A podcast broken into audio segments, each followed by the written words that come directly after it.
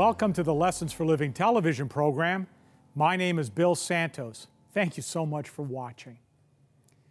I get asked all the time if God is one and the Bible is one, why are there so many churches all claiming to be the one true church? When in many times their teachings are in contradiction to each other. How can I find, amid so many possibilities, the one true church? Well, on today's program, we're going to attempt to answer the question how to find the true church. But what is the church anyway? The Greek word for church is ecclesia, which means those who are called out, called out to follow Christ. So, what is the church? Well, the church is not brick, it's not stone, the church is people. The church is that group of people who have heard the voice of the Lord and are following the Lord's call. Those who have been called and responded to the call and are working as the Lord calls them. That's the church. Now, I'd like to clear something up right here before we go any further. So, who then, in the eyes of God, constitutes the church? Well, all Christians all Christians, regardless of where they are worshiping, all born again Christians that respond to the call of God are in God's church. Now let's go a step further. Is there another definition of the church? Well, if you read, for example, in the book of Revelation, chapter 2, verses 12 and 13, I'm going to read it for you. Here's what it says there. Write this to the, to the angel of the church in Pergamum. These are the words of the one who has the sharp two edged sword. I know that you are living right there where Satan's throne is. You are holding on to my name, and you didn't break faith with me even at the time that Antipas, my faithful witness, was killed among you where Satan lives. Now, the second definition of the church is those who hold and do not deny the faith and the teachings of our Lord Jesus Christ. The church is at once a spiritual body, but it's also a means or a channel or an instrument through which God communicates truth to the world. It's uh, God's servant mechanism here on earth. So the true church must be proclaiming the truth of God in order to be the true church. The church has to be decided on the basis of truth, the pillar in the ground of truth. Now, what is truth? Jesus said in John chapter 17, verse 17, the following Make them holy in the truth. Your word is truth. The true church has got to square with the Bible. A sign outside the door of the church is not the measurement of the church. Jesus said, Thy word is truth. If the teaching and the practice of the church is contrary to the plain teaching of the Bible, then it's certainly not the true church. Now, let me turn and read a portion of what Paul said in writing to the church at Corinth in 2 Corinthians chapter 6 beginning at verse 14. Don't be tied up as equal partners with those who don't believe. What does righteousness share with that which is outside the law? What relationship does light have with darkness? What harmony does Christ have with Satan? What does a believer have in common with someone who doesn't believe? What agreement can there be between God's temple and idols? Because we are the temple of the living God. Just as God said, I live with them and I will move among them. I will be their God and they will be my people. Therefore, come out from among them and be separated, says the Lord. Don't touch what is unclean. Then I will welcome you. I will be a father to you, and you will be my sons and daughters, says the Lord Almighty. Now, what is Paul saying here? Well, Paul is contrasting light and darkness. And Paul says that these two things do not mix. The Bible teaches that truth must be completely separated from error. There should be no false doctrine in the true church. Now, I'm going to say something here that might shock you a little bit. The church is not determined by its members. There are goats among the sheep. We do not evaluate the flock by the goats mixed in with the sheep. We evaluate the flock by the shepherd. We must be under the guidance of a perfect shepherd, and we must be listening to his voice to be the ones that are called out. In Matthew 16, verse 6, Jesus said to them, Watch out and be on your guard for the yeast of the Pharisees and the Sadducees. And then in verses 11 and 12, don't you know that I wasn't talking about bread? Be on your guard for the yeast of the Pharisees and the Sadducees. Then they understood that he wasn't telling them to be on their guard for yeast used in making bread. No, he was telling them to watch out for the teaching of the Pharisees and the Sadducees. Now, Jesus here is gathering an illustration out of the bakery, out of the kitchen, if you like. He warned them against the fact that a little bit of contamination will spoil the whole thing. That's what he said. He warned them that it only takes a little bit of false doctrine within the true church to spoil the whole thing. The church has got to teach the truth, the whole truth, and nothing but the truth. You see, I couldn't keep my name on the books of a church that I knew was teaching or practicing anything that was taught that did not square with the Word of God. I want a church that goes all the way with the Bible, no excuses whatsoever. So let's make a very simple list of those things that are taught in the Word of God. It's obvious that Christ started the church, so we're going to turn to the testimony of Jesus. What would be the number one thing that you'd require? So I'm going to make a suggestion. The most important test is this it's Jesus Christ and Him alone. Him alone exalted as Lord and Savior.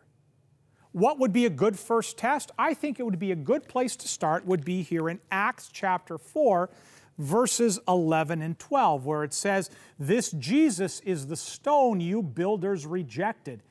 He has become the cornerstone. Salvation can be found in no one else throughout the whole world, no other name has been given among humans through which we must be saved. What does it say? No other name, only one name. Not Peter or John or Paul or Matthew or Mary, just one name. Only one name whereby we must be saved. That is the test of the true church. What about the Bible? Jesus taught the Bible. He said, Search the scriptures. John chapter 5, verse 39. Examine the scriptures, since you think that in them you have eternal life. They also testify about me. Now, sadly, many churches only give lip service to belief in the Bible. Surprisingly, many churches will openly deny belief in the Bible, or when they read it, they say, Well, you can't believe that, or, or let me interpret that for you. God's true church will hold the Bible to be the very Word of God. It's not just a sacred myth. What about prayer? That is so basic to our worship. Jesus taught us to pray. Our Father. You see, in the Christian faith, we are not taught to pray to anyone but God. We're never to pray to human beings. We don't pray to the saints.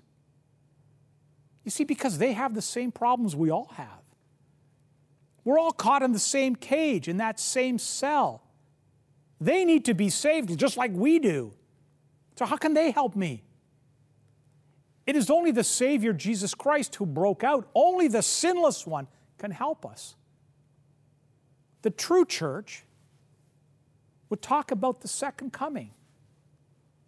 You know, if you visit our l4ltv.com website and click on archived sermons, I have a message there on the second coming. I want to encourage you to check that out, l4ltv.com. I've had people come to me and say, you know what? I've been going to church for years, and I've never heard my church say anything about the second coming.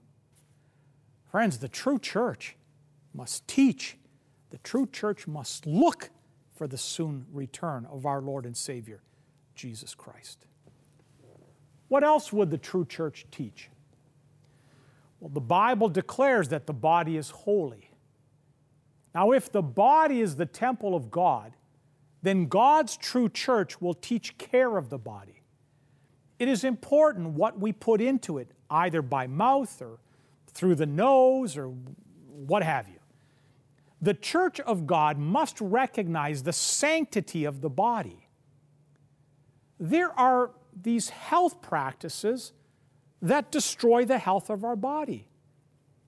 And we know that the true church would teach the sanctity of the body. Otherwise, something's been left out of the gospel. What about obedience? Would the true church teach its followers to obey? Well, you remember that the human family lost eternal life by disobedience. They did something that God said, don't do that. Now, how in the world are we going to gain eternal life if we just go doing, go on doing what we please, just like they did. The true church is going to teach obedience to Jesus. In fact, he said in John's Gospel, chapter 14, verse 15, he said, If you love me, keep my commandments. Now, I know it's not very popular to tell ad- adults what they're supposed to do. So, what was the attitude of Jesus towards the commandments? Well, in Matthew chapter 5, the Sermon on the Mount, some have referred to it as the constitution of the Christian faith, Jesus said, Do not think that I came to abolish the law or the prophets. I did not come to abolish, but to fulfill. For truly I say to you, until heaven and earth pass away, not the smallest letter or stroke shall pass from the law until all is accomplished. Whoever then annuls one of the least of these commandments and teaches others to do the same shall be called least in the kingdom of heaven. But whoever keeps and teaches them, he shall be called great in the kingdom of heaven. See, Jesus said, I don't want you to think that I've come to destroy the law because I haven't. This is the testimony of our Lord. I couldn't join a church that would teach people that the Ten Commandments have been abolished. Jesus put a blessing upon the people who taught them, the people who obeyed them. Any church that would teach otherwise well, this is not an expression of the voice of the Lord Jesus Christ, no matter how noble may be the other facets of its teaching, because it's a direct contradiction of the teachings, the plain teaching of our Lord, that we are not to teach people to break any of His commandments. What about baptism? Well, Bible baptism is by immersion. When we are baptized, it's not just the hair that God wants, The Lord wants our hands to be dedicated to His service. He wants our eyes to be sanctified to His will, our ears to hear His voice, our feet to run His errands. The whole person must be dedicated in only a total consecration. As much as the Lord gave Himself completely for us, only a total consecration, which is properly symbolized in the Bible by baptism, by immersion. Now, what does the Bible teach about death? The whole object of salvation is to save men from death. God so loved the world that he gave his only begotten Son, that whosoever believes in him should not perish, but have everlasting life. The Lord came to save us from death. The Bible says that death is asleep. Jesus said, Our friend Lazarus sleeps. What is the Christian hope? We talk about Easter Sunday.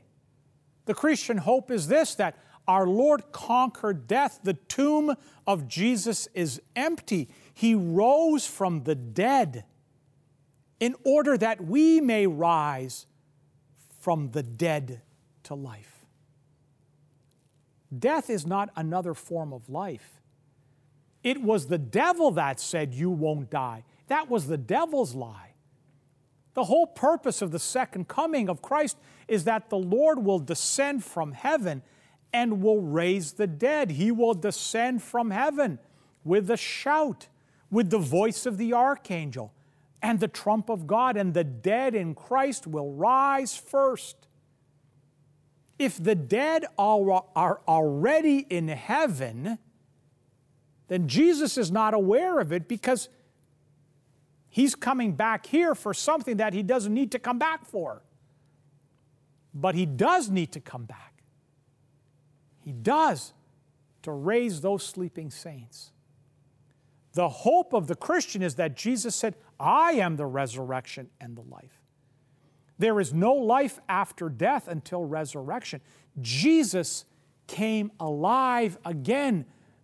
We, by his wonderful power, will be alive again in the resurrection at the last day. So, how do I find the true church? Well, let's look, let's try to find it prophetically.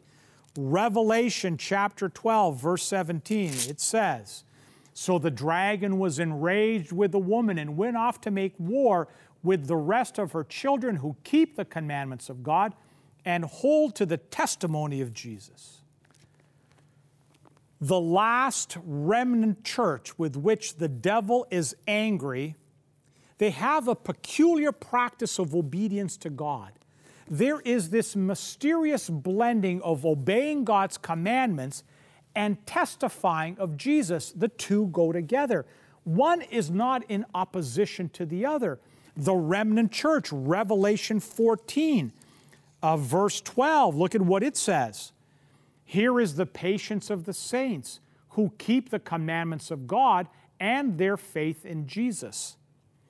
Now, keeping the commandments of God does not deny Christ as some people would have you believe, but rather the two go together.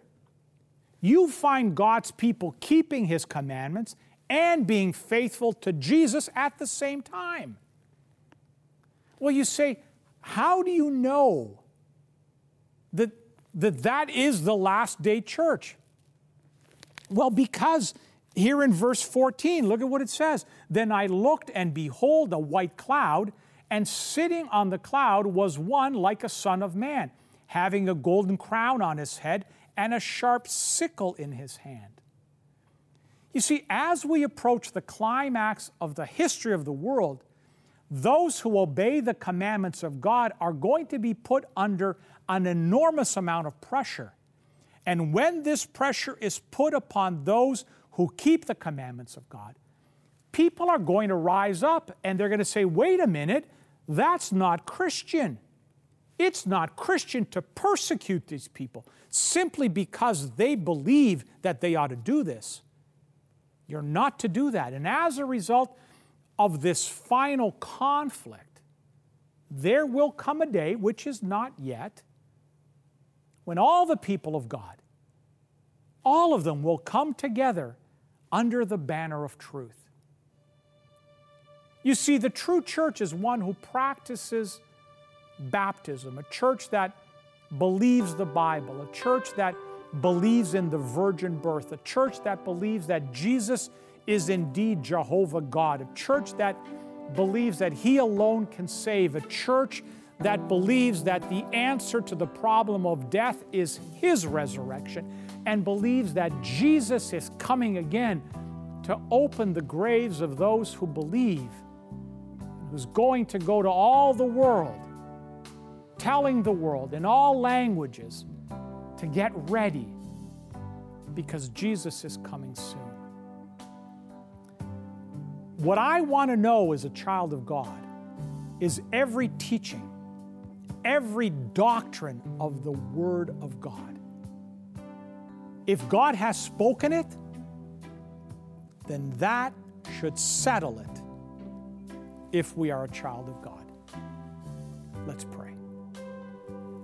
Gracious God, loving Heavenly Father, thank you so much for your word, that which Jesus has referred to as the truth. May your Holy Spirit be poured upon us and grant us the discernment that we will see truth when it is proclaimed and we will see deception when that is proclaimed. Draw us all to your truth, that marvelous light. In Jesus' name, amen. Well, we've come to that segment in our program that we refer to as the book offer. Uh, the book offer um, is uh, a way that we try to get resources into the hands of our viewers just to be part of their spiritual library, to give them a resource to help them on their spiritual journey, better understand God's will for our lives. These, these resources are made available through the generosity of our donors. When you request one of these offers, there's no obligation whatsoever on your part. You're never going to receive an invoice, you're not going to pay for it the, the book or the magazine arrives at your home by mail, postage paid, no obligation whatsoever on your part. It's a gift from Lessons for Living television through the generosity of our donors. And so today we have a little book. It is called The Power of a Promise. We'd love to send you this book. If you would like to receive it, then we're going to give you some information. All we really need from you is your name and we need your mailing address, and we'll get that out to you. If you happen to call us on the number that you're about to hear and you get the voicemail, if you would be so kind as to leave your name and your mailing address, try to enunciate because that just makes things so much quicker for us. Sometimes folks leave their name and their phone number. We have to call them back to try to get that number. But meantime, we're getting other calls. So if you get the voicemail, tell us who you are and give us your mailing address, enunciate it, and we'll get the resource out to you as quickly as you can. Okay? So pay close attention to the information we're about to provide. To receive today's free offer, you can log on to the Lessons for Living television website www.l4ltv.com. That's the Lessons for Living television website, www.l4ltv.com. You can also write us at Post Office Box 27030, Simcoe Conlin Post Office, Oshawa, Ontario, L1G 0A3, and we would be happy to send the offer out to you. That's Post Office Box 27030, Simcoe Conlin Post Office, Oshawa, Ontario, L1G 0A3. If you live in Canada, this offer will be sent out to you free and postage paid. For viewers living outside of Canada, shipping charges will apply.